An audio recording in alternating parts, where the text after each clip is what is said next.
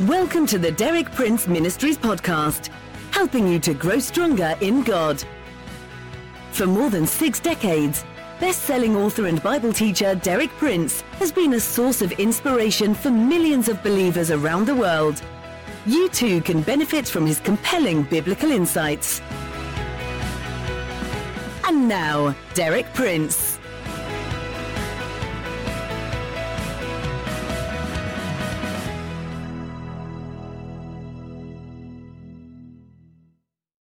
Our theme through this week has been God's abundance. In my talk yesterday, we looked together at the Bible's comprehensive list of God's covenant blessings found in Deuteronomy chapter 28, verses 1 through 14. The conditions we must fulfill to qualify for these blessings are stated in the first two verses, Deuteronomy 28, 1 and 2. Now it shall be, if you will diligently obey the Lord your God, being careful to do all his commandments which I command you today, the Lord your God will set you high above all the nations of the earth, and all these blessings shall come upon you and overtake you, if you will obey the Lord your God. I pointed out that more literally the phrase translated to obey means to listen to the voice of, and I prefer that translation. I think it brings out a, an important point. So the two conditions for receiving the blessings are first, listening carefully to the voice of the Lord, second, doing what he says. But I, I like to emphasize that listening to his voice because if you don't hear his voice, you can't do what he says. I pointed out this is really the basic condition for a right relationship with God through the whole Scripture. Even in the New Testament, Jesus says, My sheep hear my voice and they follow me. And again, the implication is clear. If they don't hear his voice, they can't follow him. So these are the two great basic conditions for inheriting the covenant blessings of God listening carefully to his voice and then doing what he says. I went through the list of blessings in some detail, and I suggested that it could be summed up in the following words exaltation, health, fruitfulness, prosperity, victory, and God's favor. I suggest that you, in your own convenient time, go to that list in Deuteronomy 28 1 through 14 and check and see if you think my summation is accurate. Today we must look at the opposite side of the coin, the curses for disobedience. You see, it's unrealistic to dwell on the blessings and act as if there weren't such things as curses, because they're very real. One thing the Bible makes clear that most people don't fully grasp is that a curse is a very real thing. And a curse comes for a reason. This is stated so clearly in Proverbs 26, verse 2.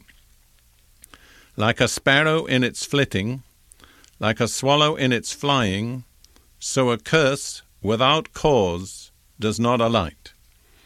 Just as a bird alights on its appointed place because it has a right to be there, so a curse alights upon us for a cause. A curse without cause does not alight. If curses come, there's a reason for them. And the reason for the curses here in Deuteronomy 28 is very clearly stated. Deuteronomy 28:15 but it shall come about, if you will not obey the Lord your God, to observe to do all his commandments and his statutes which I charge you today, that all these curses shall come upon you and overtake you. Once again, the phrase translated obey the Lord is really listen to the voice of the Lord. So the reason why the curses come is twofold. If you will not listen to the voice of the Lord, and you will not do what he says. So very simply, the reason for curses is not listening to the voice of the Lord, not doing what He says. In other words, the curses come for exactly the opposite reason for which the blessings come. The blessings come through listening and doing, the curses come through not listening and not doing. That's very logical, very practical. Now, the full list of curses follows in Deuteronomy 28, verses 16 through 68, which is 53 verses and they are all given over to the curses. You need to read that for yourself. I cannot go through it in detail in this brief talk. But you see, I think you'll find if you go through the list of curses, you'll discover that you're enduring curses when you should be enjoying blessings. and that perhaps can change your whole life and your lifestyle. I just want to point out some of the main areas covered by the curses. I think the main area, perhaps, is mental and emotional, and there's a number of statements made. In verse 20, the Lord will send you curses, confusion, and rebuke in everything you put your hand to. I would say the two curses there are confusion and frustration. Everything you try to do turns out wrong. Verse 28 The Lord will afflict you with madness and confusion of the mind. The curses there are madness and confusion of the mind. One thing emerges very clearly confusion is a curse. Verse 34 The sights you see will drive you mad.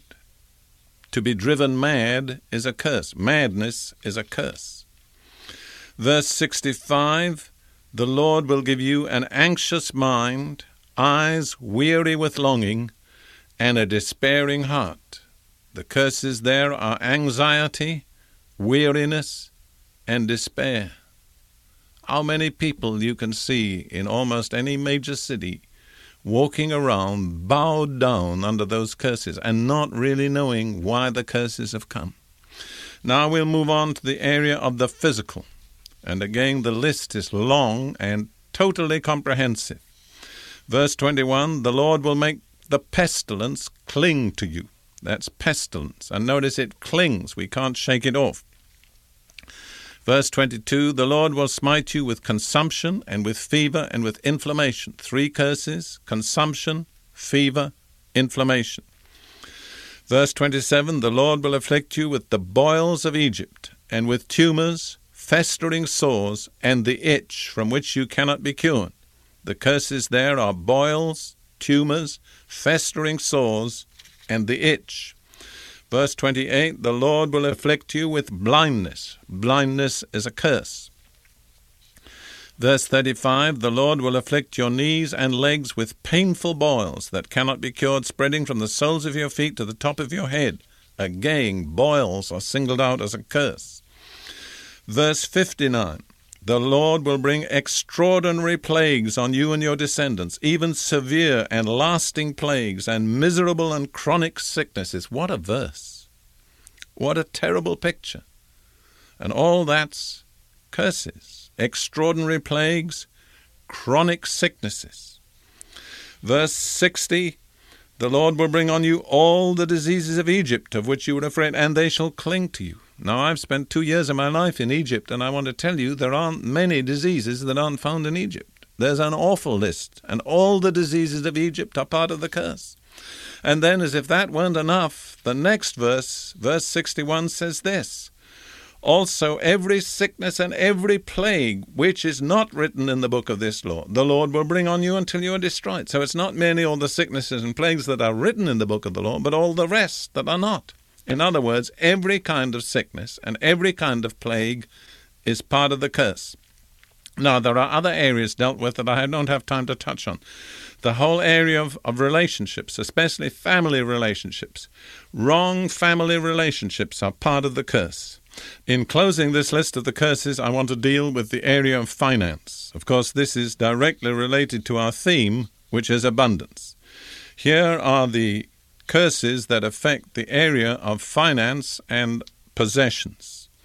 Verse 29 You shall grope at noon as the blind man gropes in darkness, and you shall not prosper in your ways. Not prospering is a curse. Verse 47 and 48, which really sums all this up in the area of the material and the financial because you did not serve the Lord your God with joy and a glad heart for the abundance of all things. Notice that's God's will, that we serve Him with joy and a glad heart for the abundance of all things. Notice that beautiful word, abundance. What's the alternative if we don't meet the conditions? The next verse says, Therefore you shall serve your enemies, whom the Lord shall send against you, in hunger, in thirst, in nakedness, and in the lack of all things. That's a curse. Actually, it's four aspects of one curse. Let me just point them out to you hunger, thirst, nakedness, lack of all things. All those are aspects of the curse. I sum them up in one phrase, and I think you'd agree with me. The phrase is absolute poverty. When you're hungry, you don't have anything to eat, you're thirsty, you don't have anything to drink, you're naked, you haven't any clothes to put on, and you're in lack of all things, that is absolute poverty. You cannot have greater poverty than that. And absolute poverty is a curse. Can you receive that? Poverty is a curse. It's not a blessing. It's not in the list of blessings, it's in the list of curses. Receive that. Study that passage for yourself. I want to sum up the curses now, just as I tried to sum up the blessings.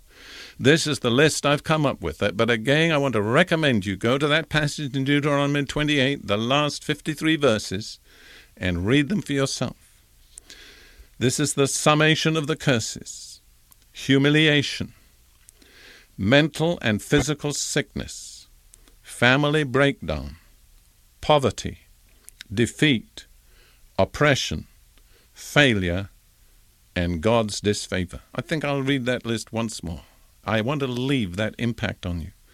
This is the list of curses, summed up humiliation, mental and physical sickness, family breakdown, poverty, defeat, oppression, failure, God's disfavor. What's the reason for the curses? Very simple. Not listening to God's voice and not doing what He says. That's the watershed of human life. If you listen to God's voice, do what He says, you're on the side of blessing. If you don't listen and don't do, you're on the side of the curse.